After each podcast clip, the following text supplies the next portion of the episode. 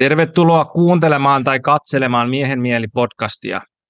Jos tykkäät siitä, mitä tällä kanavalla tapahtuu, jos nämä keskustelut tuo sulle jonkun sortista iloa elämään tai lisää mielenkiintoa, niin voit auttaa mua vastapainoksi niin, että sä tilaat tämän kanavan YouTubessa, laitat tykkäyksiä näille videoille, annat kommenttia tai palautetta näistä sisällöistä tai kysyt jotain, niin mä koitan parhaani mukaan sitten olla, olla sitten aktiivinen vastaamaan ja sitten sitä kautta mä saan tätä kanavaa kasvamaan, saadaan lisää mielenkiintoisia vieraita, mielenkiintoisia keskusteluja.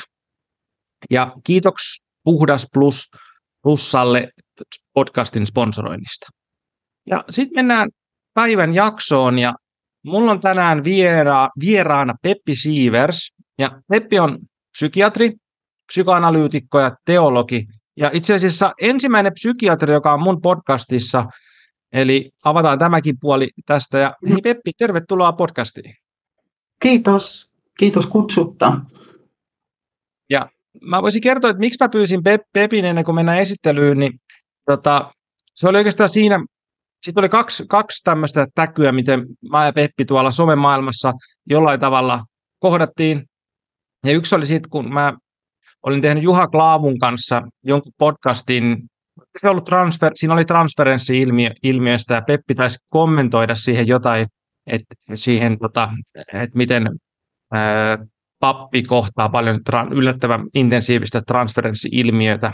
Ja sitten tota, ää, se jäi jotenkin mieleen, että joku kommentoi tämmöistä tämmöinen ihminen. Ja ää, sitten tota, sit Peppi oli Helsingin Sanomiin kirjoittanut pienen pätkän semmoisen artikkeliin, mistä puhuttiin näistä käännytyshoidoista. Ja siinä kohtaa mulla tuli semmoinen hei, impulssi, että hei, mä laitan Pepille sähköposti, että halusiko tulla juttelemaan näistä aiheista, kun Pepi oli kuunnellut podcastia ja sitten oli tämmöinen mielenkiintoinen aihe, niin tässä sitä sitten ollaan. No, halusitko sä Peppi kertoa meidän kuulijoille vähän, että kuka sä oot ja mitä sä teet? Joo, mä oon siis tosiaan Peppi Siivers ja, ja tota, oon vähän yli 30 vuotta jo ollut lääkäri ja, ja psykiatri vähän yli 20 vuotta. Ja sitten kouluttauduin sitten tuolla terapiasäätiössä ensin psykoterapeutiksi ja sitten psykoanalyytikoksi ja siitäkin jo, jo melkein 15 vuotta. Sitten jossain kohtaa 2000-luvun alussa aloin aktiivisemmin osallistumaan tuommoisiin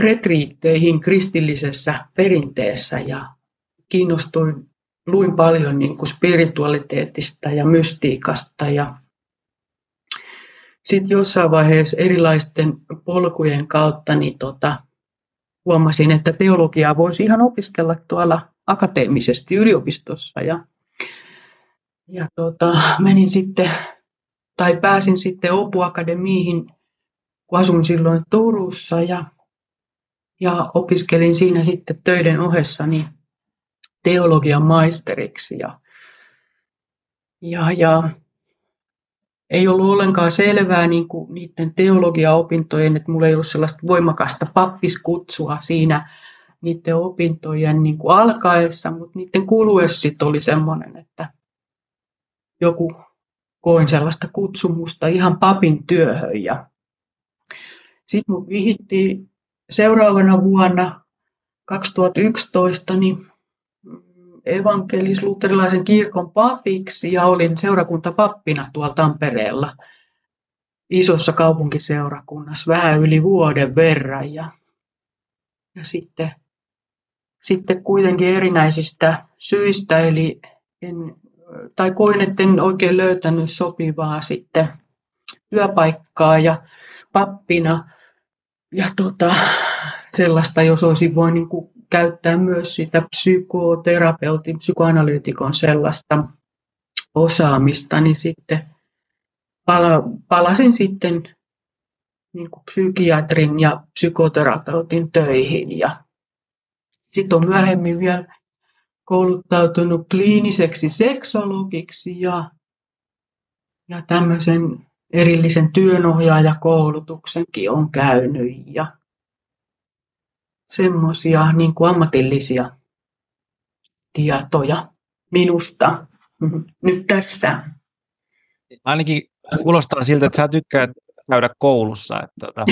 niin, kyllä. Aika sellaisia ää, niin kuin, lyhyitä aikoja on ollut mun, sen, mun aikuiselämässä sellaisia, että en olisi missään koul- pitkässä koulutuksessa. Se on jännä. olen kahdessa. Että. ja missä, missä sä oot tällä hetkellä? No musta tulee siis niin kuin, ää, näiden psykoterapia ja psykoanalyytikko-koulutusyhteisöjen kouluttajien kouluttaja. Eli sit jos niin kuin valmistun näistä kahdesta, eli nämä on niin kuin sitten sellaisia koulutuksia, joiden jälkeen ei täl, näillä alueilla enää ole mitään yläpuolella mitään mahdollisuuksia.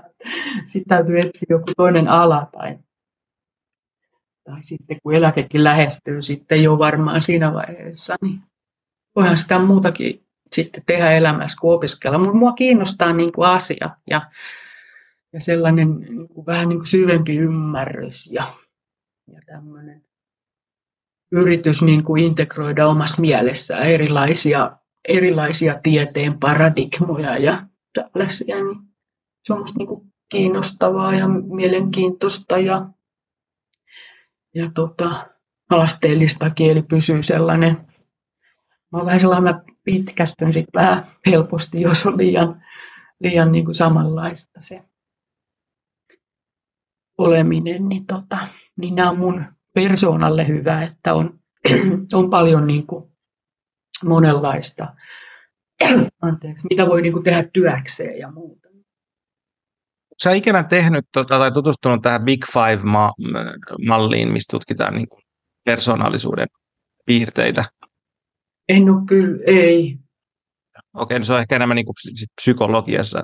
Ja siinä on vaan tota, jaetaan ihmisen niin kuin, temperamentti viiteen osa, ja siinä on niin kuin, yksi osa, siinä on ää, englanniksi on high in openness, tarkoittaa, niin kuin, että jos openness on se, niin kuin se osa-alue, se on se just ihminen, joka on hyvin kiinnostunut ideoista, orioista, niin kuulostaa siltä, että, että sulla on niin kuin sanotaan ääripäästä toi piirre susta, että se, niin kun, se on ajava temperamenttinen tekijä. Tekijä. Ja se on jännä, että mulla mun podcastissa on ollut aika monta samantyyppistä, että, että tuntuu, että, se, että siinä on joku semmoinen tietynlainen ihmistyyppi, joka hakeutuu semmoiseen se jatkuvaan uudelleen kouluttautumiseen. Kun tulee mieleen toi tämä tota, psykologi Nina Pyykkönen, kun hän oli tässä näin, ja me kuuntelin sitä rimpsua, niin kuulosti ihan samalta kuin sun niin kuin rimpsu. Et sitten mä kävin tän ja sitten tänne, mutta mua vähän kiinnosti vielä tämä, niin sitten vielä hiukan tuohon noin.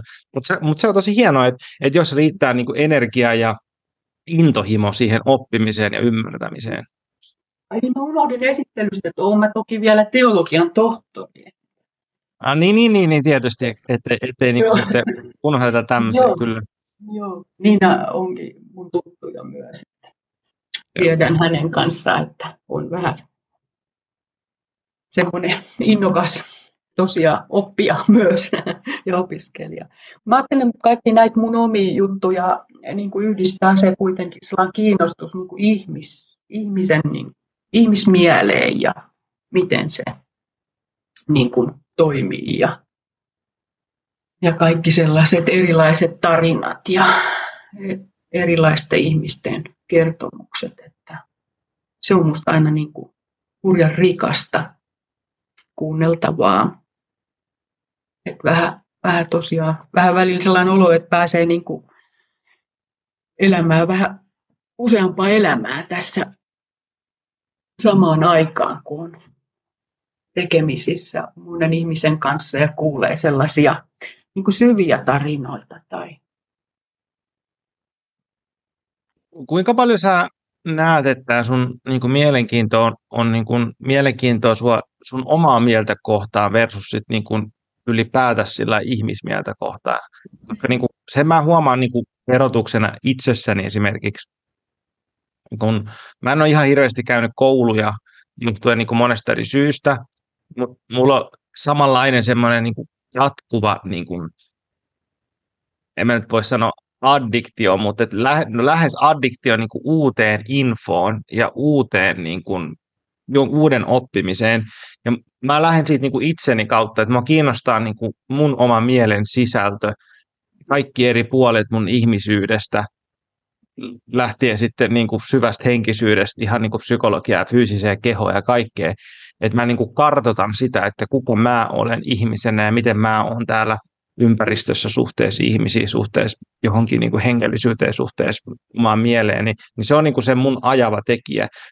Näetkö sä, että, että onko tämä sulla niin kuin henkilökohtaista vai enemmän semmoista, että sua kiinnostaa niin kuin teoriatasolla vai millaisia hahmotat sitä?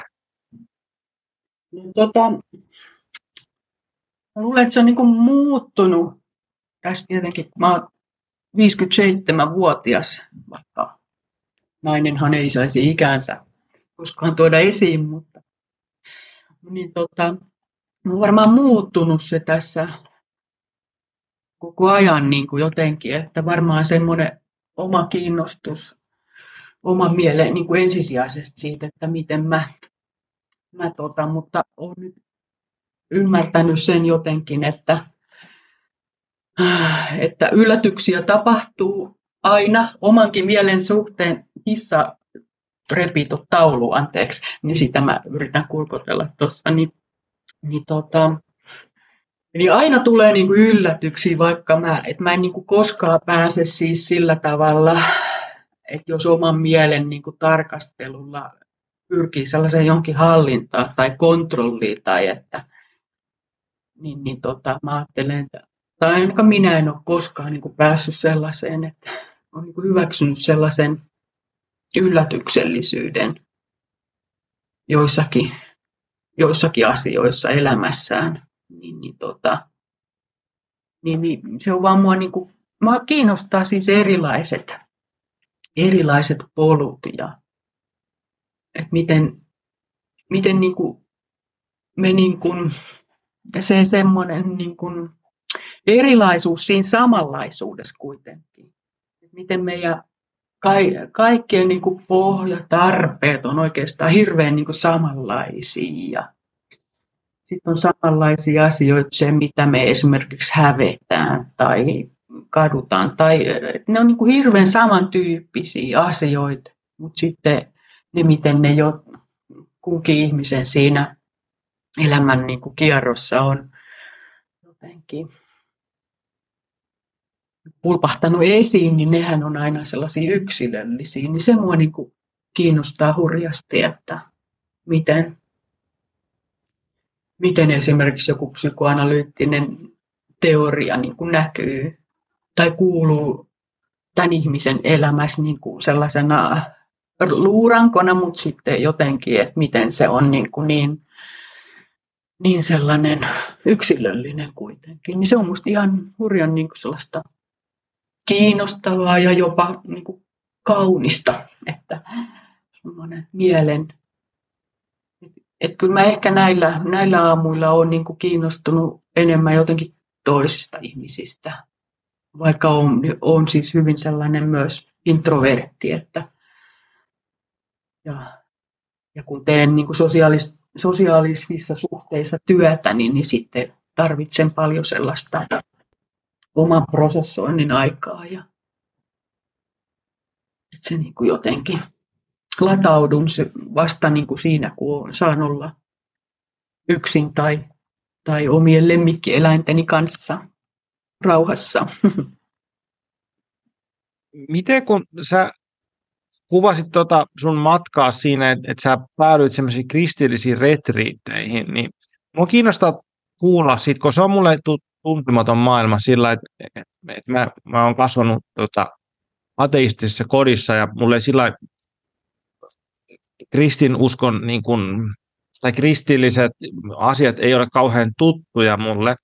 Ja mä oon taas sit viettänyt aikaa niin kaikilla muilla retriiteillä maa ja taivaan välistä mm. kaiken uushenkisyyden ja joogan ja muissa, muissa jutuissa. Ja tota, Mua on jäänyt ihmetyttämään se, että, että miksi kristillisiä tämmöisiä niin kuin hengellisiä retriittejä, niin niitä on niin vähän tai sitten niistä ei puhuta, että ne on jotenkin semmoisia, että menee multa ihan ohi vai onko ne vaan jossain pienissä piireissä, niin voiko se kertoa vähän niistä, mitä, mitä semmoisessa tapahtuu ja miten niin kuin siellä tehdään ja ylipäätänsä mikä se on se ajatus siinä? Joo.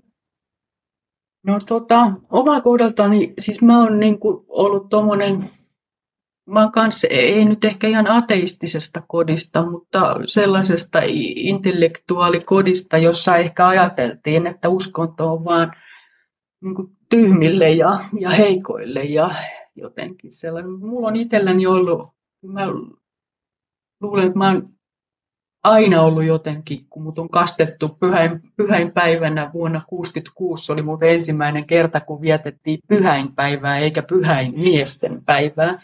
Minä on mullekin tärkeä näin femi, feministinä, niin tärkeä asia tämä, tämä juttu, mutta mä jätin sitten lapsena sellaisia hei, heippalappuja mun, mun perheen jäsenille, että älkää viettäkö huonoa elämää. Mä olin vähän tällainen moralistinen silloin, mutta, mutta sittenhän mä oon niin kuin aina ollut vähän sellainen, että niin kuin kyseenalaista ja, ja rippikoulussa esimerkiksi kysyin koko ajan asioita ja, ja mietin, että miksi, miksi tämä ja näin ja noin ja noin on tuolla niin kuin ristiriidassa tuolla raamatus ja tämmöisiä kysymyksiä. Ja, mutta on siis käynyt kirkossa jokaisena pyhänä varmaan sieltä kaksivitosesta tai jostain. Niin kuin, eli se oli mulle sellainen, joka mua niin kuin ruokki jotenkin, jotenkin kokonaisvaltaisesti se messu ja ehtoollinen ja tällaiset asiat. Ja sitten mä löysin tosiaan noin retriitit, hiljaisuuden retriitit. Siinä ihan vuonna 2000 mä oon ollut ekassa tämmöisessä kristillisessä retriitissä ja ihan ensin se oli niin kuin mä olin silloin aika tuommoinen niin uupunut mun töistä ja elämäntilanteesta ja muusta. Ja, ja tota, oli vaan ihanaa, että tulee valmis ruoka pöytään ja saa olla niin kuin ihan hiljaa porukassa ja, ja tota, mietiskellään niin kuin omia asioita. Ja Ekoisretriiteissä mulla oli varmaan aika paljon kaikkea dekkareita mukaan ja tällaista. Mä niin kuin kulutin sen aikaa, niin kyllä mä kävin niissä kaikissa sellaisissa hartaushetkissä ja kuuntelemassa sellaisia virikepuheita, mutta sitten vuonna 2002 mä menin ensimmäiseen tällaiseen jesuitan, eli siis katolisen perinteen edustajan pitämään retriittiin, jossa, jossa sitten sain niin kuin ymmärryksen tämmöisestä Ignatius Loyolan niin kuin, ö, retriiteistä tai hengellisistä harjoituksista, jotka on niin kuin, vielä niin kuin paljon syvemmin sellaista semmoista oman, niin kuin, oman kaiken, mitä ihmisessä itsessään on, niin sen niin kuin peilaamista siihen evankeliumiin ja, ja niin kuin yleensä siihen peilaamista niin kuin Jumalasuhteen kautta. Niin se oli semmoinen, joka mua niin kuin sitten ihan vei mennessään. Ja mä olen, olen tosiaan myös tämmöinen ignatiaanisten retriittien ohjaaja ja, ja, tota, ja olen itse käynyt tällaiset 30 päivän hengelliset harjoitukset ja sitten vielä sellaisen, sellaisen kuukauden kurssin näistä asioista tuolla katolisessa retriittikeskuksessa tuolla Walesissa. Ja tota, niistä jotenkin hyvin innostunut. Ja ne on just myös tällaista, niin kuin, se on ihmeellistä, että vaikka annetaan sama raamatun teksti mietittäväksi ihmisille retriiteissä, usein se aloitusteksti on sama kaikille, ja niin siitä, mitä he kertoo sitten siellä ohjaajan kanssa käydyssä keskustelussa, niin jokaisen, niin kuin, se vie jokaisen niin kuin ihan eri, eri paikkoihin ja eri alueille ja eri mietintään, niin se on minusta aina sellaista kauhean hedelmällistä. Että näissä Ignatianisissa retriiteissä ne on niin kuin, se on aika tyhjä se päivä, että siinä ei ole muuta kuin ruokailu, ruokailut, jotka tehdään hiljaisuudessa. Sitten siinä on usein aamuisin niin kuin messu, eli ehtoollis, ehtoollismessu, ja sitten iltaisin on tämmöinen yhteinen rukoushetki, mutta muuten se osallistuja on niin kuin viettää, ajatellaan, että sellainen neljä tuntia, neljä tuntia niin kuin päivässä sen annetun raamatun kohdan kanssa niin kuin viettäisi aikaa mietiskellen, kontemploiden, missä nyt, ja se voi tehdä sitten tosiaan missä tahansa, tai jopa kävellen tai muuten näin. Ja sitten siinä on se tosiaan, joka päivä on niin kuin keskustelu sitten ohjaajan, sen saman ohjaajan kanssa, että, että mitä, ja siinä ohjauskeskustelussa on niin kuin tarkoitus sitä pohtia, että mitä kaikkea tämä niin kuin ihmisessä herättää niin kuin sen jumalasuhteen kautta. Että aina, aina niin kuin tarkoitus se, että siinä rukoushetkissäkin niin kuin jotenkin ollaan yhteydessä vuorovaikutuksessa niin kuin Jumalan kanssa, että mitä se Jumala avaa tai, tai pistää niin kuin miettimään. Että, ja tämä ohjaaja auttaa siinä asiassa, yrittää auttaa, että se rukouselämä olisi niin kuin sellaista. Kuuluuko siihen näihin näitä Lojalan tota, tekniikoihin, voiko niitä voi nyt sellaiseksi kutsua, niin mitään tämmöistä niin kuin fyysistä tai missä liity, vaikka hengitykseen liittyviä asioita, kun mä oon ymmärtänyt sen, että ortodoksisessa perinteessä, varsinkin kun mennään tämmöiseen se luostari, luostariperinteeseen tai luostari sisälle, niin siellä on erilaisia niin kuin tämmöisiä ää, tehdään tietynlaisia rukouksia hengityksen ahdissa tai mm-hmm. tehdään tietynlaisia kumarruksia tai niin kuin tie, niin kuin erilaisia kon, kontemplatiivisia harjoituksia, niin onko näitä tässä niin kuin samantyyppistä? Mm, ei oikeastaan ole.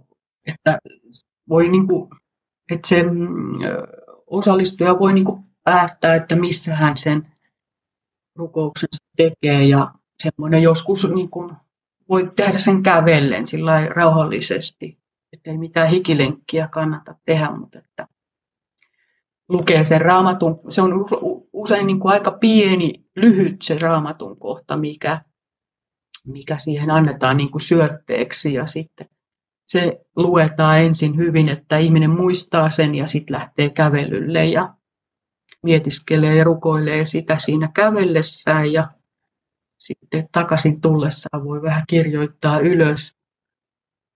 Niin kuin oikeastaan sitä kirjoitetaan ylös, että miten se rukous sujui. Eikä niin kuin niitä kaikkia ajatuksia, mitä siinä herää. Miten sitten, onko luterilaisessa perinteessä mitään tämän tyyppisiä?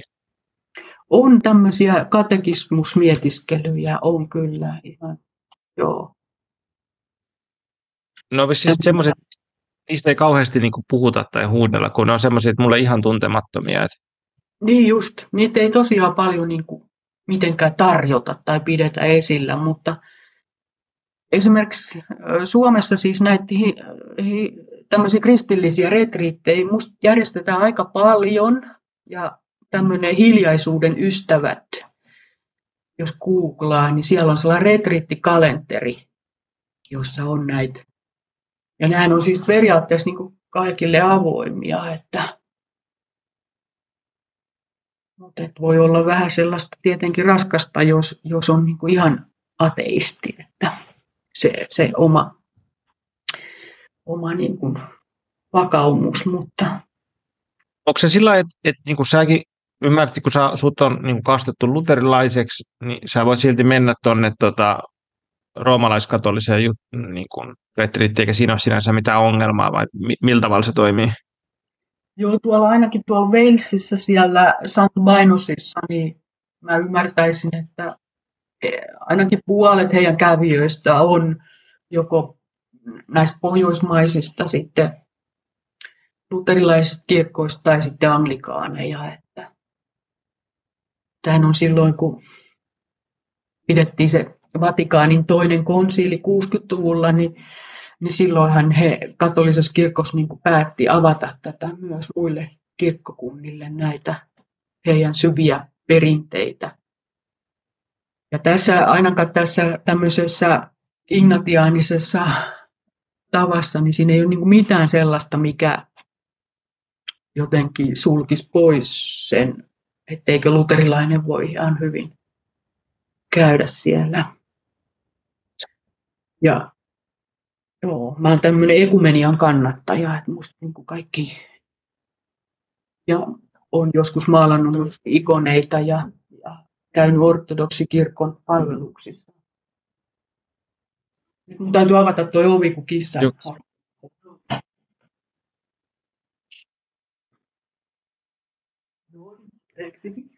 Joo, ei mitään. Toi. Mites, onko sä, tota, kun sä oot nyt sit opiskellut lääkäriksi, psykiatriksi, niin ja sulla on ollut kumminkin tämmöinen tietynlainen vakaumus, hengellinen vakaumus jo valmiiksi, niin kohtasitko sä sun opin aikana semmoisia sisäisiä ristiriitoja, missä niin kun osui tämmöinen niin B niin kuin virallinen, raaka, tieteellinen maailma ja sitten sun oma vakaumus mm-hmm. vastakkain?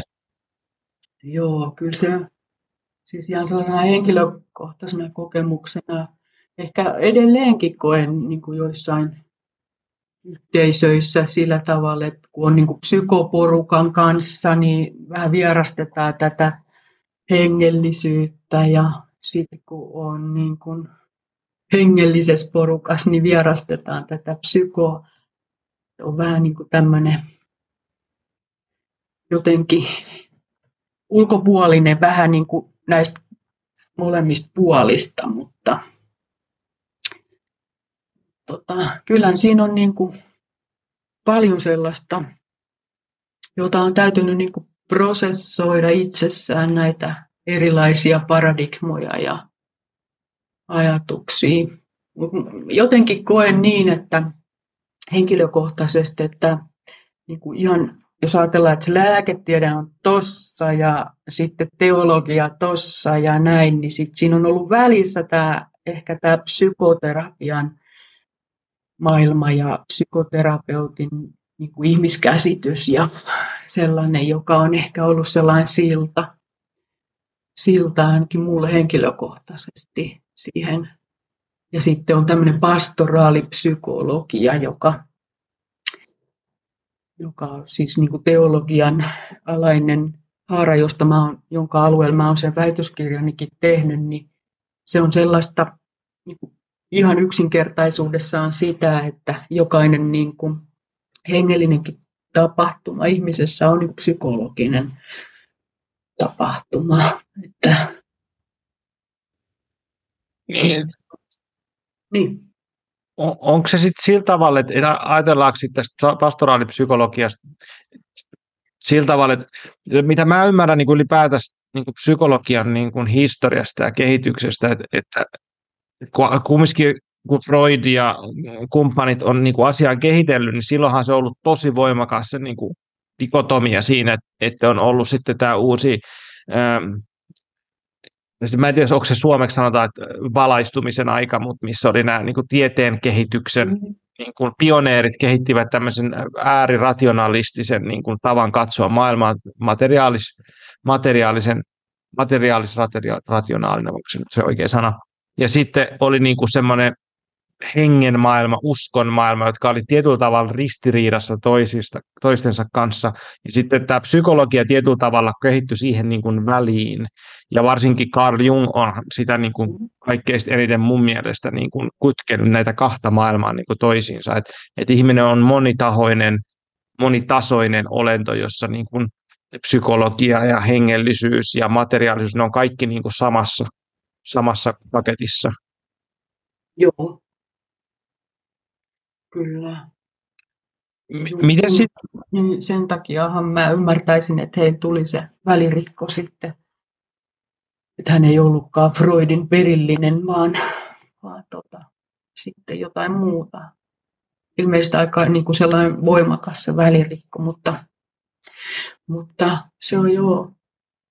Sitten siinä on jännä juttu, että Freud oli kuitenkin oikeastaan ainut sellainen, jos voi sanoa niin kuin tai mitä mä oon ymmärtänyt, niin Freudin sellaisista ystävyyssuhteista, joka niin kuin pysyi, mutta se oli lähinnä kirjeenvaihtoa, niin oli tämän Pisterin kanssa, joka oli pappi. Ja, ja, mutta heille ei ole tullut sellaista niin kuin, niin kuin välirikkoa, niin kuin Freudille tuli monen, monen tota, kollegansa kanssa tai peri, niin mitä hän ajatteli, että on niin kuin hänen työnsä jatkajia. Niin, niitä. Joo. No, mä, mä heitin tämmöisen hypoteesin tuolle Juha Klaavulle, kun me keskusteltiin tästä aiheesta, että, että mulla tuli mieleen sitä, että, että voiko olla, että tämmöinen niin kuin, niin kuin, ää, jos nyt sen tietysti sitä ei kutsuttu pastoraalipsykologiaksi silloin, mutta että kun ihmiset on mennyt hakemaan apua johonkin sisäisiin ongelmiin, se on ollut parisuhdeongelmia tai mitä ongelmia vaan, niin ennen niin kuin psykoterapian, psykologian kehittymistä, niin sehän on haettu siis papilta se apu. Ja mm. ollaan oltu niin kuin menty niin kuin, näitä samoja asioita, mitä sai nykyään meidän psykoterapeutille kysymään, niin sä mennyt kysymään sitä papilta ja sitten ollut niin kuin tietynlaiset niin kuin tapa niin kuin kertoo omista synneistä ja mikä se muoto, muoto nyt sitten onkin ollut, niin mä ajattelin, että se olisi niin kuin semmoista psykoterapiaa ollut sillä tavalla, että semmoisen niin psykoterapian alku, että se on niin kuin ollut olemassa jo kirkon sisällä, kunnes mm. sitten niin kuin Freud ja tuli psykiatria ja muut, niin psykiatria ja muut, ja se niin kuin irrotettiin se osa niin kuin tieteen ja niin kuin lääketieteen osaksi, että se otettiin sieltä kirkosta pois ja rakennettiin omaksi. Miten mm. kuulostaako se sulle semmoiselta, että mikä, mitä se voisi, mikä kuulostaa oikealta? Kyllä, kyllä joo. Hy, ihan hyvin voisi näin ajatella. Itse olen ajatellut myös niin, että Freud, Freud toi jo niin, kuin, niin paljon sellaista, sille ajalle sellaista täysin niin kuin uutta ajattelua ihmisen mielen toiminnasta. Niin tota, jotenkin että hän ei voinut niin kuin enää sitä uskontoa sillä tavalla, uskoa tuoda niin kuin enempää. Ajattelen, että sitten hänet olisi niin kuin naurettu ihan ulos. Mutta, ja sitten mä luulen myös niin, että jälkipolvet on aika lailla niin kuin joitakin Freudin ajatuksia niin kuin ihan vääristänyt ja tulkinnut niin kuin toisenlaisesti kuin mitä hän on tarkoittanut. Esimerkiksi hänen ajatuksensa niin kuin uskonnosta ja tämmöistä, niin, niin nehän muuttui ja valtavasti kanssa siinä hänen, hänen tota, historiansa aikana, että jossain vaiheessa oli niin kuin ihan, ihan patologiaa ja sitten se alkoi jotenkin lientyä, kun hän vanheni, mutta mullekaan nämä ei nyt ole ihan, ihan sellaisessa lähi, en ole näitä nyt tutkinut taas vähän muutamaan vuoteen näitä asioita. Mikä sulla oli se impulssi lähteä opiskelemaan psykoanalyytikoksi? Niin kuin, että se oli se, psykoterapeutin, tai niin kuin noita kulmia on montaa erilaista, niin miksi just psykoanalyytikoksi? No, mulla oli siis, mä jo lukioaikana niin kuin kaikki, kaikki, mitä mä löysin Freudin kirjoja, niin olen lukenut ja olin siitä kauhean kiinnostunut. Silloin oli varmaan se niin kuin näkökulma siihen, kiinnostus niin kuin eniten just siihen omaan mieleen ja semmoiseen omaan toimintaan, että saa siihen ymmärrystä. Ja sitten sit siinä kyllä, mä opiskeluaikana vielä sitten, meillä oli semmoinen joku, joku nykyisin edesmennyt, mutta hyvin, hyvin tämmöinen silloin nimekäs psykoanalyytikko opettamassa jotain ja mä muistan sitten luennon jälkeen mä kävin hänelle kysymässä, että pääsisikö hänelle psykoanalyysi, niin hän ei nyt ihan nauranut, mutta jotenkin antoi ymmärtää, että meipä kuule tyttö kotiin kasvamaan, että ei vielä, vielä siinä vähän yli kaksikymppisenä voinut ajatella. Sitten, sitten aikaa meni ja mä sitten jotenkin se vaan mua kiinnosti paljon. Mulla oli jossain vaiheessa sellainen niin kuin haave tuosta lääkäriydestä, että mä olisin vähän sellainen niin kuin vanha perhelääkäri. Terveyskeskuksessa työskentelisin, mutta tuntisin, tuntisin niin kuin sitä omaa asiakaskuntaani niin kuin jotenkin hyvin syvälliselläkin tavalla ja siihen mä ajattelin, että, että, että siihen liittyisi tämmöinen, että mä olisin, niin kuin, mulla olisi psykoterapiakoulutus ja siihenkin liittyy hirveän monta tarinaa, mutta sitten, sitten valitsin tämän tämmöisen koulutusyhteisön kuin Terapia-säätiö, kun mulla oli siitä sellainen käsitys, että siellä ollaan niin kuin jotenkin avarampia tämmöiselle monenlaiselle, monenlaisille tieteen aloille, kun sen yksi perustajistakin oli teologi, toi Arne Siivävä. Ja sitten siihen hakeuduin. Se on varmaan niistä ajoista, kun se on, minkälaista on ollut, niin kyllä kovin paljon muuttunut, mutta, mutta kyllä sillä ei olen, eli kävin niin kuin molemmat psykoterapiakoulutuksen, eli mä olen ensin psykoterapeutti ja sitten psykoanalyytikko niin samassa koulutusyhteisössä, että kyllä mä koin, niin kuin, että siinä oli paljon, paljon sellaista hyvääkin, mutta ja olen edelleen saman, saman koulutusyhteisön nyt kasvamassa sitten kouluttajien kouluttajaksi, niin kyllä se on mulle sellainen näyttäytynyt semmoiseksi, että siellä on myös sellaista avaraa ajattelua. Miten toi Carl Jungin teoriat ja ajatukset, niin onko ne ollut siinä yhtään mukana vai onko ne ollut sitten muissa yhteyksissä sun elämässä? Tota, elämässä ihan jonkun verran joo on niin kuin ihan vähän perehtynyt ja on, on itse käynyt vähän tällaisessa, ei jungilaisessa psykoanalyysissä, mutta ihan sellaisessa vähän niin kuin konsultatiivisessa työnohjauksellisessakin tota, työnohjauksellisessa siinä mielessä, että olen puhunut itsestäni, että miten mä teen töitä, niin, niin kuin että en ole puhunut siis omista potilaistani siellä, mutta jungilaisella analyytikolla ihan näinä viime, viime vuosina ja, ja on niin kuin jonkun verran Jungin teorioihin ja hänen, hänen henkilöönsä tutustunut. Ja olen tota, Suomen tämän jungilaisen yhdistyksen tämmöinen, mikä se on, sivujäsen vai en varsinainen jäsen, mutta mikä se on, kannatusjäsen tai jotain. Joo. Onko sulla näistä Jungin ajatuksista, teorioista joku semmoinen, mikä on niinku osunut ja uponnut tai sillä tavalla, että mikä on niinku koskettanut sua, että hei, tässä on jotain niinku lihaa sisällä niin sanotusti, verrattuna sitten muihin asioihin, kun oot opiskellut kaikkea muuta? Mä ajattelen että se, että se hengellisyys, Jungin ajattelussa, että jokaisen ihmisen jotenkin syvyydessä asuu jonkunlainen hengellisyys, niin tota, se on musta se, jotenkin kauhean totta. Ja että jotenkin semmoinen niin kuin individuaatio, niin kuin kasvaminen sitten omaksi itsekseen, niin on pitkä ja kivinen tie. ja, ja se niin kuin tapahtuu, jos sitä antaa tapahtua. Ja,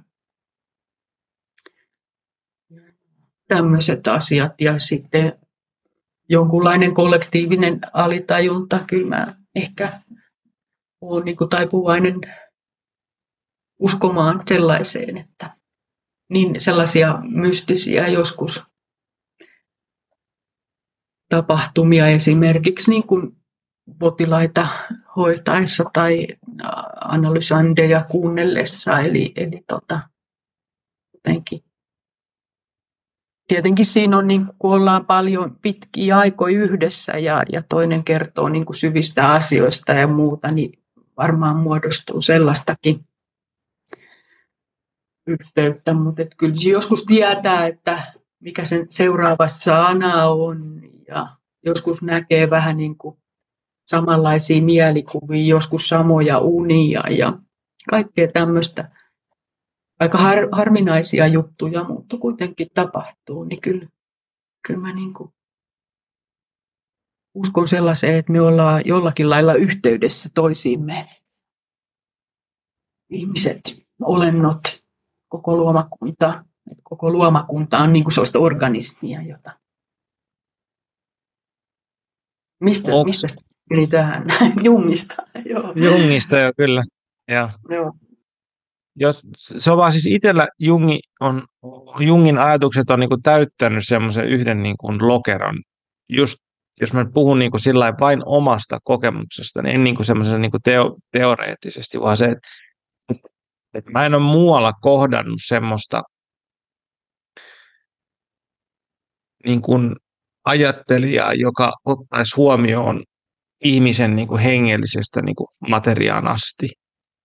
Et, et tosi monessa on paljon hienoja ajatteluja, hienoja teorioita ihmisestä, mutta sitten musta tuntuu, että monessaan jää joku niin kuin pala pois. Ja tietysti Jungilta jää omia paloja pois ja musta se, mitä mä oon itse opiskellut perhekonstellaatio-ohjaajaksi ja just niin tätä perhedynamiikkaa, niin musta tuntuu, että Jungilla ei ole sitä esimerkiksi hänen ajattelussaan kauheasti, että se niin jää siitä, ja e, eikä siinä mitään, että kaikilta jää aina jotain niin pois, mutta et, et mulle, mä, mä koen kauhean niin kuin kotoisaksi niin kuin lukea Jungia ja ymmärtää hänen ajatuksia. Mä että Aha, niinpä, että näinhän mäkin ajattelen. Että tältä mustakin tuntuu, että se, se on ollut sillä tavalla Mä en tiedä, liittyykö se sitten mun niin kuin omaa temperamenttiin tai luonteenlaatuun, että onko mun samantyyppinen kuin Jungilla, niin se, se voi olla, että, että sekin on, että eri ihmisillä erilaisia teorioita, mitkä niin kuin osuu ja uppoaa. Mm. Onko sulla jotain muita tämmöisiä ajattelijoita tai teorioita, jotka on niin kuin osunut ja uponnut sulle sillä tavalla, että hei, että, että se tuntuu tosi kotoisalta? Ja voi olla tämmöisiä niin kuin teologia myöskin tai muita. Mm. No kyllähän noista teologeista tämä Rudolf Otto esimerkiksi, joka puhuu tästä numinous-kokemuksesta jotenkin, niin on sellainen hyvin puhutteleva. Ja monet mystikot on semmoisia.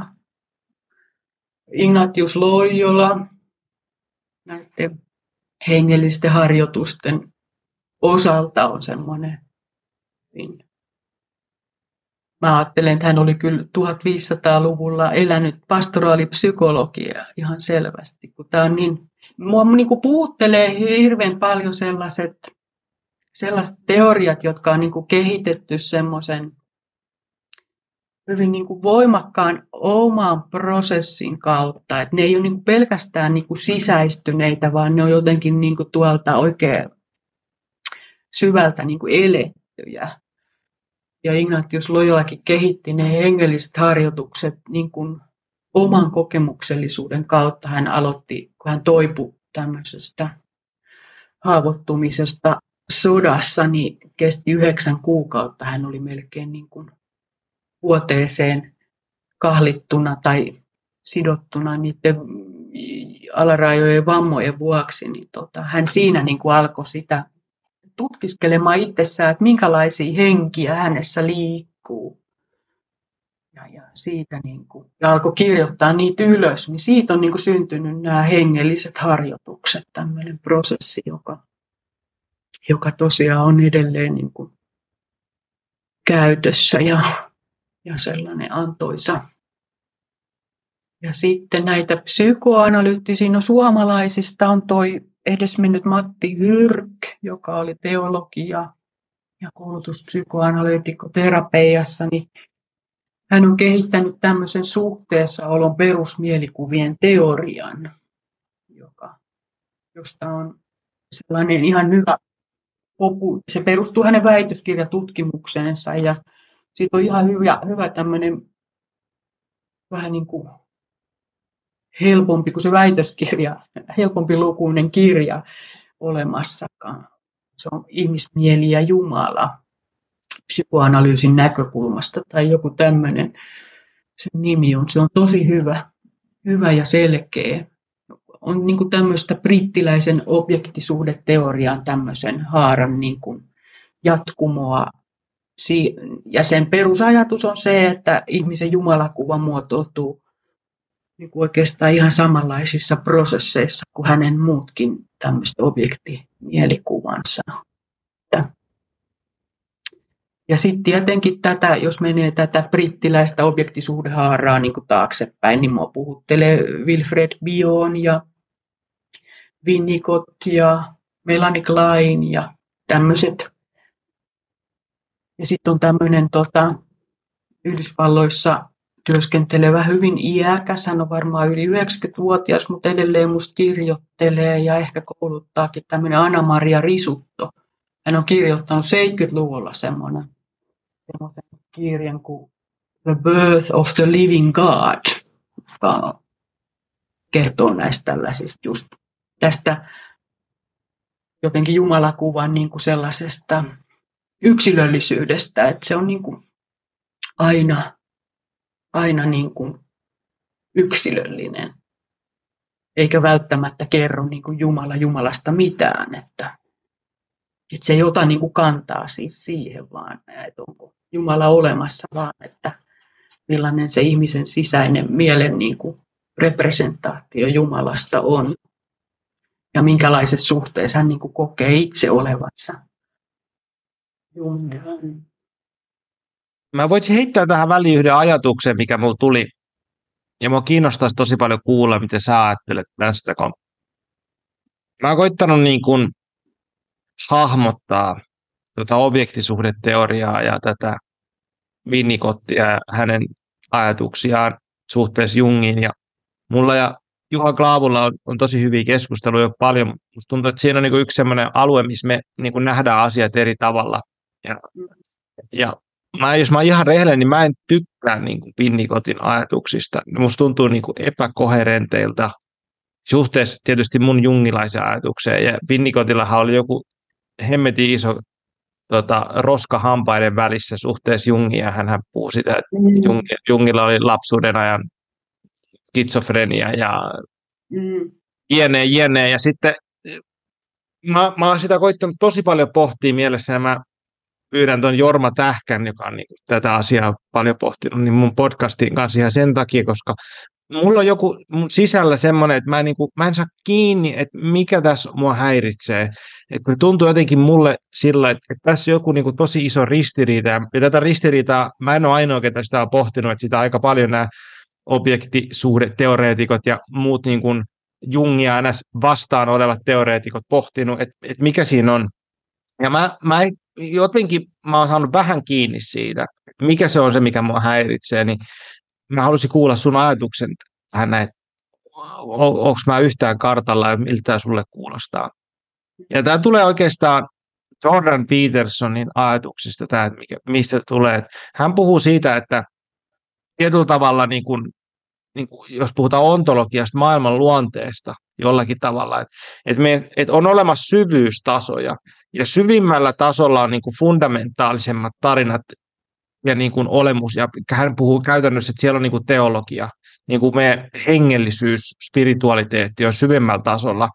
Ja sit siitä vähän pinnemmassa niin kuin filosofia, sit psykologia, ja sit sieltä niin kuin noustaan niin kuin pinnemmalle.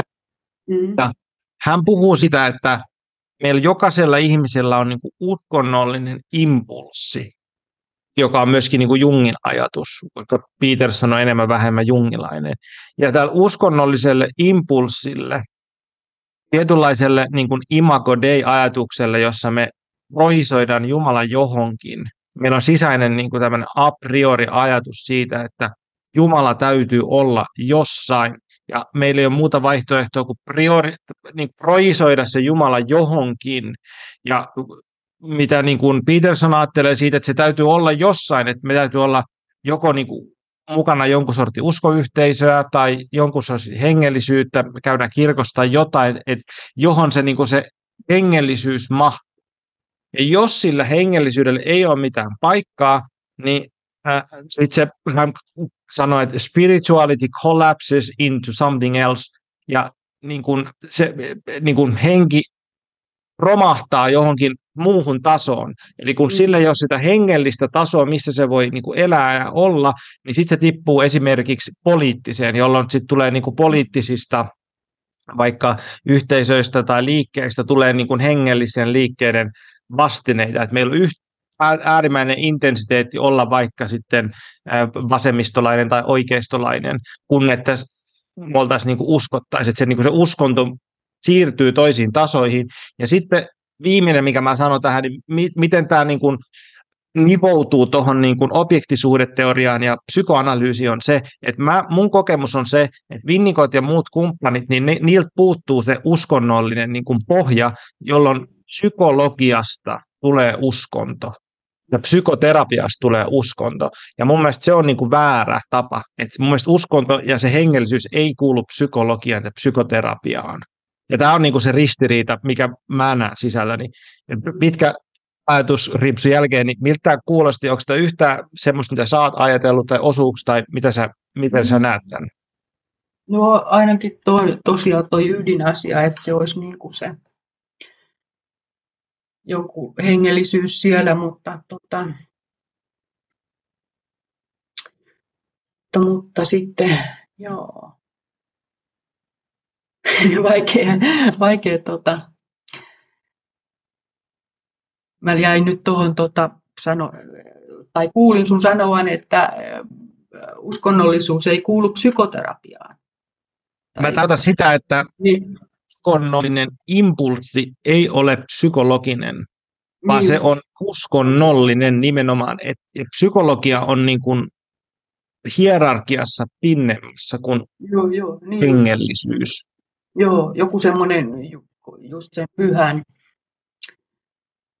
vuorovaikutus sen pyhän kanssa tai joku tällainen ehkä. Joo.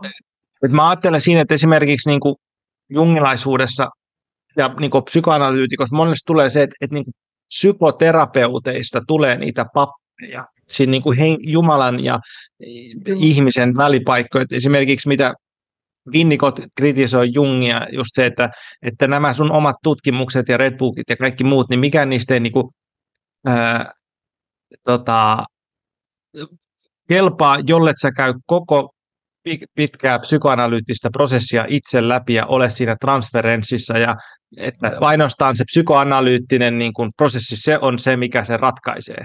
Sitten, mitä mun korvaan mä kuulen, että Aa, no tämä on se uusi dogma, tämä on se uusi uskonto, että me täytyy vain näiden psykoterapeuttien ja psykologisten juttujen kautta mennä, että meillä ei ole suoraa yhteyttä Jumalaan tai hengellisyyteen, vaan ne kulkee tämän kautta. Niin just, että niistä tulisi ainoa, joo. Kyllä. Siinä no, on niin eri kentällä. Joo, kato, kun mun se väitöskirja on just tosiaan, mä tutkinut uskonnollisten asioiden käsittelyä psykoterapiassa, niin mä heti halusin varmistaa, että miten sä sen ajattelet, mutta kun musta olisi niin ihan kauheata semmoinen, tai yleensä ajattelen, että se, että jos, ja semmoistakin on ollut sellaista henkeä, että ikään kuin psykoterapiassa kiellettäisiin puhumasta niin kuin hengellisistä tai uskonnollisista asioista. Ja sehän on niin kuin mun mielestä niin, että psykoterapiassa ihmisen pitäisi saada puhua kaikista asioista, mitä hänellä on mielessään. Jos niihin hänelle tärkeinä kuuluu se hengellisyys, niin siitäkin pitää saada puhua. Että siinä mielessä, mutta kuulin nyt, kun se vähän niin kuin tarkensit, niin sen, että et ajattele tosiaan niin, että eikö siitä saisi puhua, vai että ne on jotenkin erilaisia niin kuin just tasoja tai tulee eri tasoilta ja, ja ei voi niin kuin psykologisoida sitä ihmisen niin kuin sitä hengellistä tasoa tai tai jotain tällaista kuulin. Mutta... Joo, suurin piirtein sitä, sitä mä niin kuin hain just siinä takas, ja, takaa, ja just, että, että mun ymmärrys Jungista on, että ihminen hakee joka tapauksessa enemmän ja vähemmän jonkun muotoisen niin kuin uskonnollisen rakenteen elämäänsä. Mm. Et sitä ei voi välttää. Et se on niin kuin jokaisessa kulttuurissa, niin kuin ammoisista ajoista olla, meillä on semmoinen rakentunut. Ja sitten Juh kun kokemus on se, että mitä niin kuin Vinnikot ja kumppanit ajattelee, on se, että, että sitä ei tarvita, vaan että me voidaan korvata se niin kuin pelkällä niin kuin psykologialla. Ja se, se on niin kuin se, että mi, mi, mi, mikä niin kuin töksähtää mulle. Että mä en usko, että se, se on niin kuin mahdollista. Joo, aika jännä, kun ajattelee, että Vinnikothan, tämä, just hänen niin kuin ajatus tästä transitionaalitilasta ja muusta, niin on jotenkin se ainakin, joka itseä, itseä niin kuin puhuttelee ja mä ajattelen, että se on niin kuin se, just se potentiaalinen tila, missä se jotenkin hengellisyyskin niin kuin elää meissä se semmoinen joku välissä oleva tila, joka, jota on vaikea määritellä ja rajata, mutta jonka täytyy olla niin kuin elävä, jotta ihminenkin olisi sellainen elävä ja, ja voisi niin kuin käyttää kaikkea. Että se olisi se paikka, missä syntyy kaikki sellainen uusi ja luova ja mielenkiintoinen ja avautuva. Mm. Joo, en mä missä nimessä tarkoita sitä, etteikö niin kuin, äh, niin kuin kaikesta pitäisi puh- pystyä puhumaan ja kaikki niin kuin psykoterapeutin terapian sisällä voisi olla näitä kaikki ilmiöitä, mutta mä niin kuin laajennan sitä niin kuin sillä ylipäätänsä ihmisyyteen niin kuin meidän kulttuuriin, että missä on, että meidän kulttuurissa niin kuin uskolla, dogmilla, kirkoilla, näillä on oma paikkansa, jota psykologia ei voi korvata. Kyllä. Se on niin kuin se ehkä mun väitteeni siinä. Mutta Joo. voidaan, mennään siitä vähän eteenpäin. Ja tota, mä haluaisin jutella sun kanssa, mikä nyt osaksi liittyy tähän, niin siitä, tota, mitä sä kirjoitit Hesariin. Ja tota, Hesarissa oli ö, artikkeli käännytyshoidoista, ja nythän meillä on ollut keskustelua siitä, että pitäisikö ne kääntää, kieltää lailla, ja mitä edes ylipäätänsä on käännytyshoidot. Eli tota, mun ky- ensimmäinen kysymys sulle on, että et siis onko edes olemassa Suomessa käännytyshoitoa? Et voiko sä mennä johonkin sanoa, että hei, olen homoseksuaali, en haluaisi olla, voisitko, voisitko auttaa minua lopettamaan minun homoseksuaalisuuden? Minulla on sellainen käsitys, että näitä on edelleen. En osaa nimetä paikkoja, kun mulle varmaan niitä ei ole kerrottu, kun mä oon, mä oon niinku niitä vastaan ehdottomasti.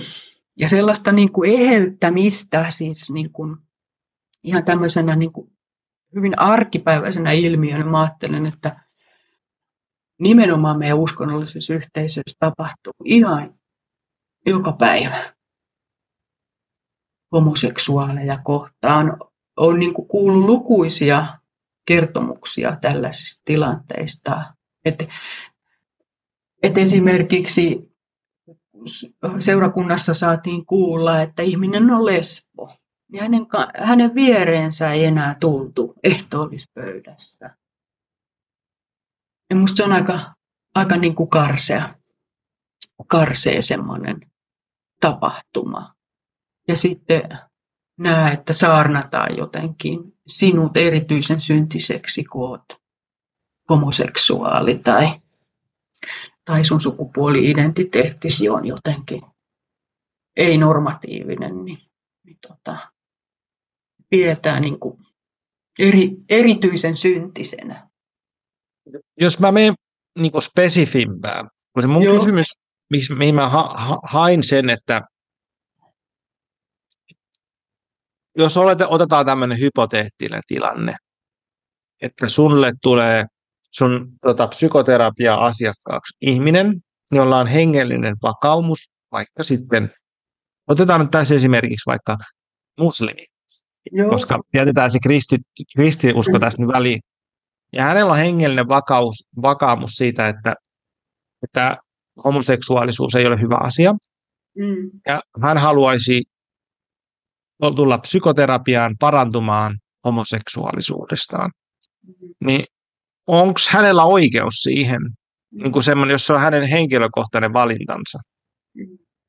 Mun täytyisi kyllä hänen kanssaan sit keskustella muutenkin mulla on aina, ennen kuin mä autan ihmisen niin kuin psykoterapiaa tai analyysiin, niin on niin kuin sellaista arviointia, tutustumiskäynnit, joiden niin kuin aikana arvioidaan sitten molemminpuolista mahdollisuutta siihen, että voidaanko työskennellä yhdessä. Niin tota, mä kysyisin kyllä niin kuin häneltä tarkemmin sitä, että mitä hän, miten hän sen kokee sen asian ja, ja tota, mihin hän haluaisi niin kuin pyrkiä. Että mä voin niin kuin luvata terapiassa, että sellainen itsetuntemus todennäköisesti onnistuneessa psykoterapiassa niin kuin paranee. Ja se, että voi, voi tutkiskella itseään, mutta Mutta en mä niin kuin, en missään tapauksessa sellaista ehe, eheytymishoitoa hänelle voisi luvata. Mikä, ja se olisi täysin mun, niin kuin, mun arvoja vastaan myös. Että, mutta että se on sellainen, joskus sanon niin, että se ei tule se asia ihan, ihan niillä arviointikäynneillä, että se on esimerkiksi niin semmoinen jotenkin vaikea asia ihmiselle, että hän ei ole niin valmis siitä puhumaan ennen kuin hän on saavuttanut jonkunlaisen luottamuksen tota, yleensä seksuaalisuudestaan tai, tai sukupuoli-identiteetistään, niin sit, jos se tulee matkan varrella esille, niin sitten onkin vaikeampaa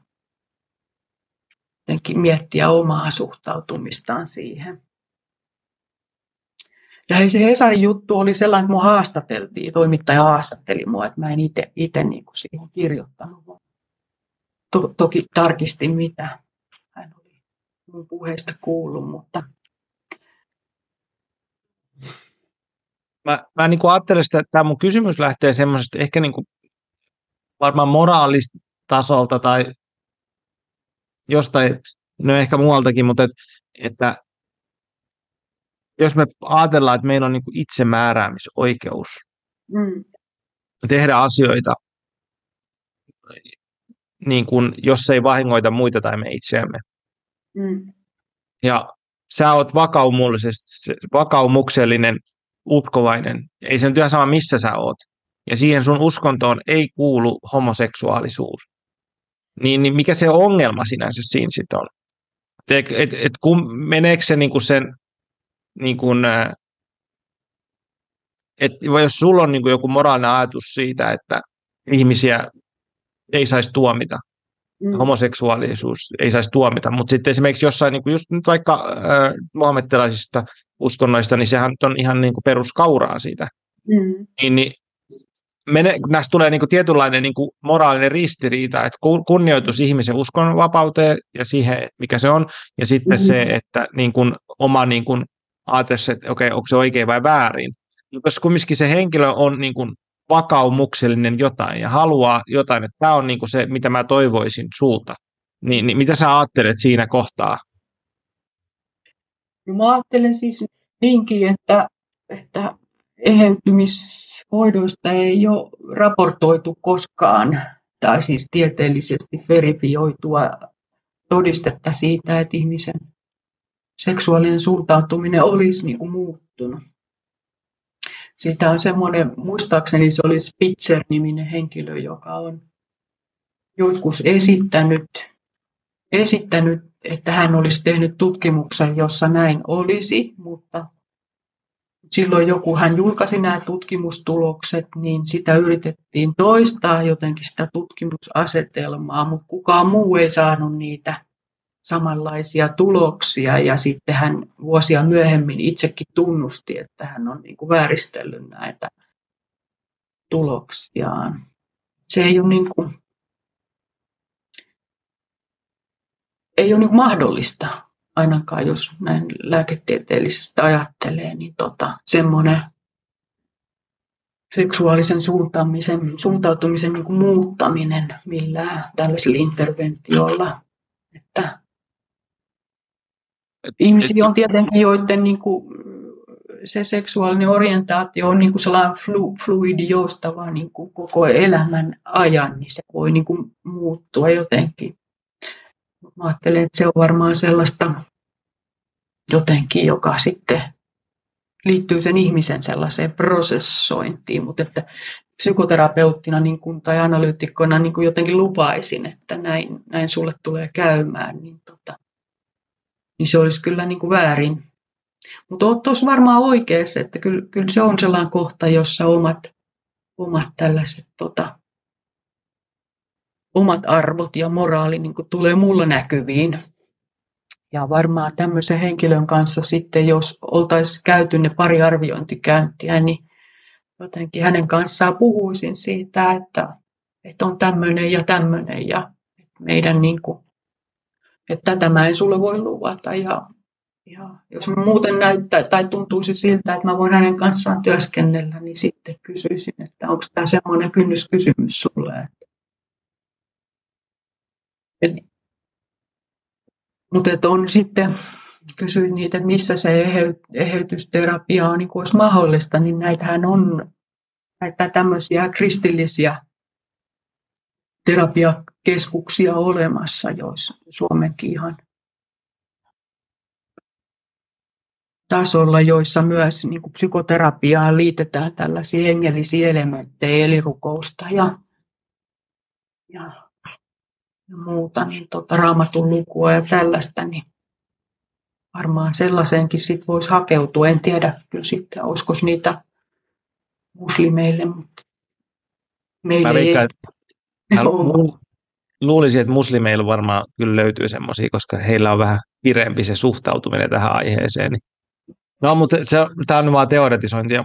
Mä vaan niin kiinnostaa tämä aihe niin kuin semmoisesta niin kuin, just niin kuin moraalin kannalta, että mit kohtaa se menee, että et, en mä, henko, mä en, mä en niin näe, että, että uskomushoito tai tämmöisestä käännytystä tai eheytyshoitosta mitään hyötyä, mutta mä vaan kiinnostaa se enemmän se, niin kuin se yksilön vapaus ja yksilön mm. niin kuin, uskonnon vapaus ja valinnan vapaus. Mm. Et sa- saadaanko me valita asioita, jotka on ns. Niin kuin toisten mielestä moraalisesti väärin tai typeriä. Mm. Niin, ja kuuluuko heille silti antaa niin kuin palvelua ja apua aiheeseen? No, niin. sit... Mielenkiintoinen näkökanta kyllä. Joo. Ja siitä mä voisin tehdä tota, tämmöisen aasisilla tähän seuraavaan no, harvi ihmiset, no en tiedä kuinka paljon kuuntelee näitä loppukeskusteluita. Mä yleensä loppupodcastia, että kaikki mun kontroversaalimmat päätökset ja kysymykset. Ja, et, mä en halua, että mua canceloidaan vielä, kun mä tykkään tehdä tätä podcastia, mutta että, tota, ää, tota, Hesarissa oli artikkeli viime viikolla sosiogeenistä sairauksista, joka on niin kuin, ihan niin kuin tieteellinen ilmiö, jossa niin kuin, tässä oli esimerkkinä nyt sitten tota, Tourette oireyhtymän ilmentyminen nuorilla, joka on lisääntynyt sen takia, kun nuoret on katsonut Instagram-videoita ja, ja tota, TikTok-videoita, jossa on Tourette oireyhtymää ja alkaa matkia niitä, ja se on enemmän ja vähemmän tiedostamatta ja paljon enemmän naisilla kuin miehillä, tai siis nuorilla tytöillä kuin mie- pojilla. Ja sitten sama pätee myöskin sitten ADHD ja myöskin sitten ö, enemmän ja vähemmän niin kuin sukupuolidysforiaan. Ja tota, ja onko autismi, autismikirjokin nykyisin tällä? Joo, kyllä mä alkoisin, että se, niin kuin, mä siinä oli, mä voin linkata sen jutun. Se oli muuten ihan, ei siitä ole, viime viikolla oli Hesarissa, mutta joka tapauksessa. Ja mä oon niin jonkun verran per, perehtynyt tähän sosiogeeniseen niin kuin saira, sairauksiin niin kuin Jordan Petersonin kautta ja muitakin kautta hiukan. Ja tota, äh, tota, esimerkiksi Amerikoissa nyt tota, ää, niin sanotusti, ää, oliko se sitten, sitten Gen Z, eli Z-sukupolven, eli 2000-luvun jälkeen suuntuneiden nuorten tota, ää, sukupuoli, tai tämmöinen ää, kuuluminen tähän LGBTQ plus, plus, plus tota, yhteisöön on semmoinen prosentti, että 20 prosenttia heistä kuuluu, kuuluu siihen. Mm. Ja sitten kun taas katsotaan aikaisempaa sukupolvea, niin siinä on 7 prosenttia, ja sitten sitä aikaisempaa, niin sit se on niinku 1-2 prosenttia. Se on niinku räjähtänyt, ja tässä niinku, siitä on useampiakin kirjoja kirjoitettu, että tässä olisi niinku osa, osaksi tätä niinku sosio, sosiogeenistä niinku ilmiöä tästä, että koska siitä puhutaan ja sitä tuodaan eteenpäin, niin se, se niinku, ää, lisääntyy. Niin mitä sä ajattelet tästä psykiatrina?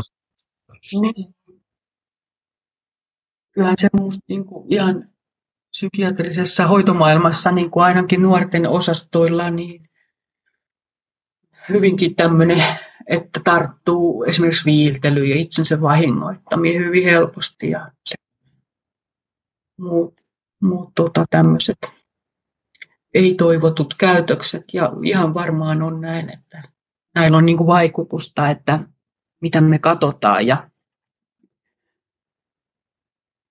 ja näille leviämisille, niin tota, ja itse työ, on työskennellyt myös tosiaan psykiatrina ja työskentelen edelleen julkisella puolella niin kuin osa-aikaisesti. Niin tota, esimerkiksi tämä tarkkaavaisuushäiriö autismikirjon suhteen, niin, niin lähetteet hän on ihan moninkertaistuneet niin kuin viime vuosina. Että, että kyllä mä niin kuin ajattelen, että niillä on paljonkin merkitystä sillä, että mitä, mitä niin kuin liikkuu ja mitä on muodissa. Ja tähän seksuaalisukupuoliasiaan tietenkin sitten liittyy myös paljon tämä tämmöinen stigmatisaation väheneminen ja asiat, jotka on ollut niin kuin ja on edelleenkin maita, joissa nämä on kuolemanrangaistukset. Jopa rangaistavia asioita, niin tota, ajattelen, että semmoinen kun poistuu se stigma ja tämä, niin kyllä varmaan niin kuin lisää sitä, että ihmiset näitä on niin kuin, tulee ulos kaapista nopeammin tai jotenkin helpommin. Ja me, me niin kuin, jotenkin se semmoinen, että ihmiset elää niin monenlaista elämää, monenlaisia elämiä ja, ja jotenkin semmoinen, että mikä on niin sellaista normatiivista, niin onko, onkohan se niin kuin osittain myös sellaista vähän niin keinotekosta, että me luullaan, että joku asia on niin kuin normatiivista, vaikka me itse periaatteessa, jos me ajatellaan, että me kuulutaan siihen normatiiviseen joukkoon, mutta sitten joku meidän niin kuin, tapa elämässä, vaikka liittyen seksuaalisuuteen, voi olla jotain ihan ei, ei-normatiivista ja, ja tämmöistä. Sitten kymmenen, kymmenen pisteen kysymys seuraavaksi. Ja tämä on niinku tämmöinen, mikä englanniksi build up kysymys. No mä kysyin sinulta sitä tota, osaksi tätä kääntyshoitokysymystä liittyen tähän seuraavaan, koska mun tuntuu, että me kohdataan sama moraalinen ongelma siinä, jos oletetaan, että sulle tulee ihminen asiakkaaksi, joka on niin kuin biologisesti esimerkiksi syntynyt ää, naisen keho, ja hän sanoi, että, että moikka Peppi, mä haluaisin olla mies. Mm. Niin huomaatko sä tässä samantyyppistä niin kuin moraalista ristiriitaa? No, mä voisin luvata hänelle, että tutkitaan asiaa tässä terapiassa tarkemmin. Mutta voisik, mut sä, et, et, voisitko sä luvata tälle muslimille tutkia sitä asiaa, että hän ei, ettei hän olisi homoseksuaali? Joo, joo, ja sitä itsetuntemuksen lisääntymistä hänessä, niin kuin, totta kai. Ja, ja just sitä niillä arviointikäynneillä niin kuin haluaisin tarkastella, että kuinka niin kuin,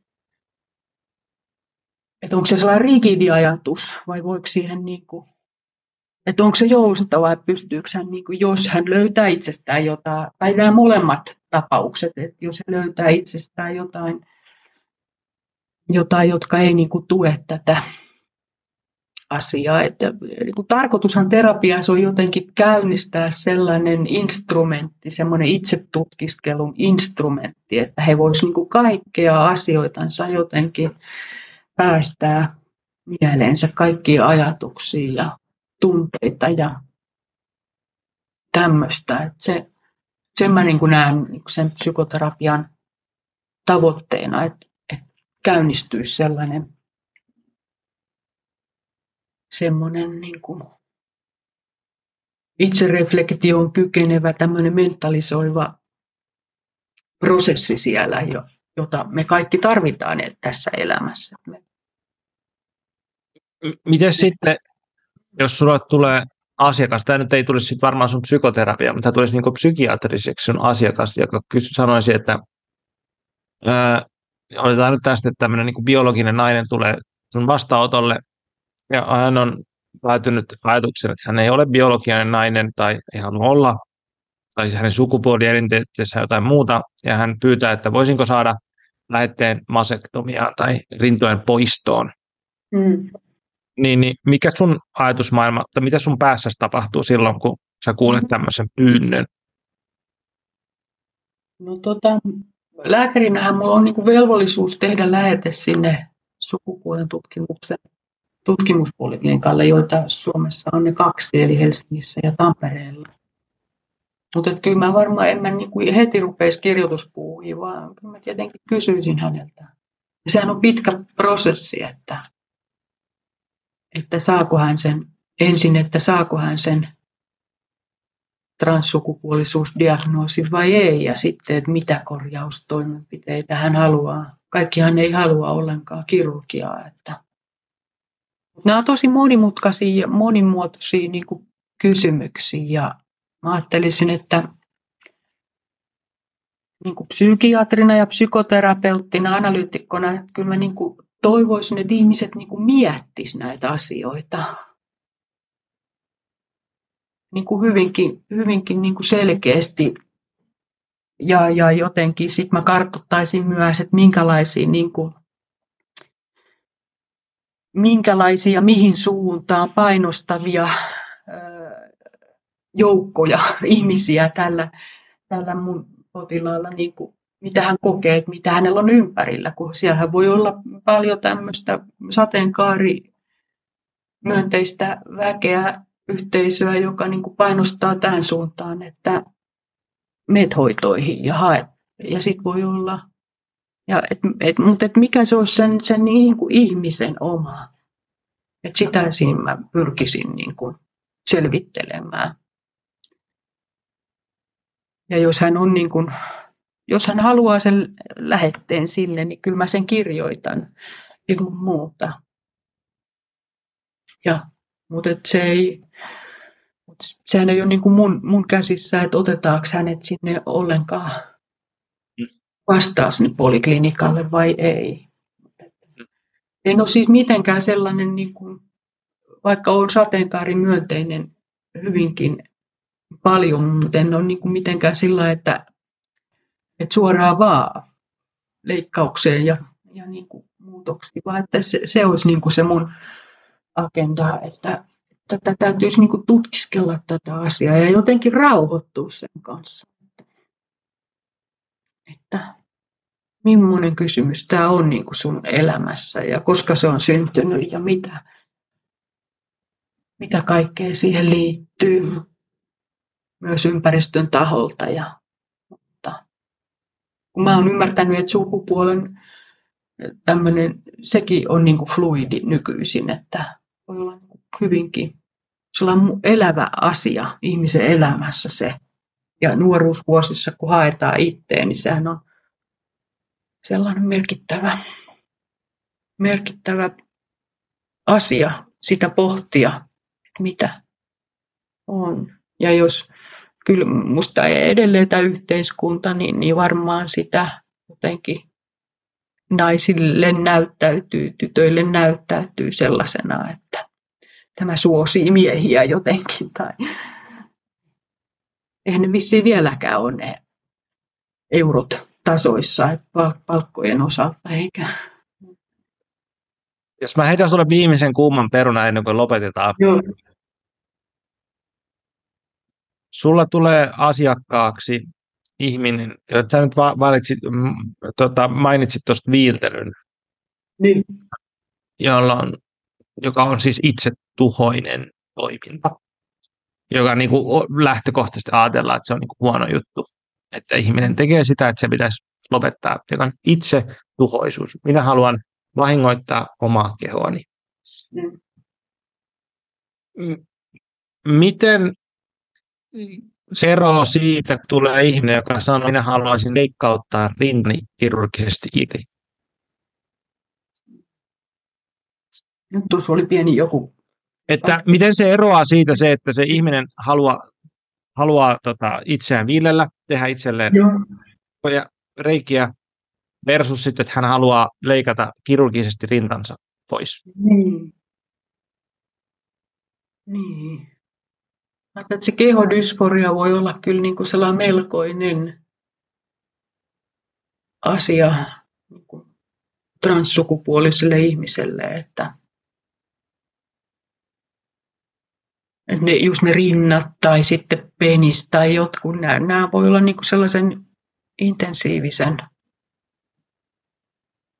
intensiivisen niin kuin tunteen kohteena ja että nämä ei kuulu muuhun. Ja kyllä minusta ne on niin kuin eri, eri kategorioissa olevia asioita, mutta, varmaan jotain tietty yhtymäkohtikin voi olla. Että Kyllä, niin. Ja ajattelisin, että mitä tahansa sellaisia niin kuin peruuttamattomia muutoksia tehdään kroppaan, niin, niin että siinä olisi niin sellainen hyvä harkinta ja joku semmoinen miettiminen, että mitä, miksi mä haluan nämä pois ja jotain toista tilalle, niin se olisi musta niin kuin tärkeää aina.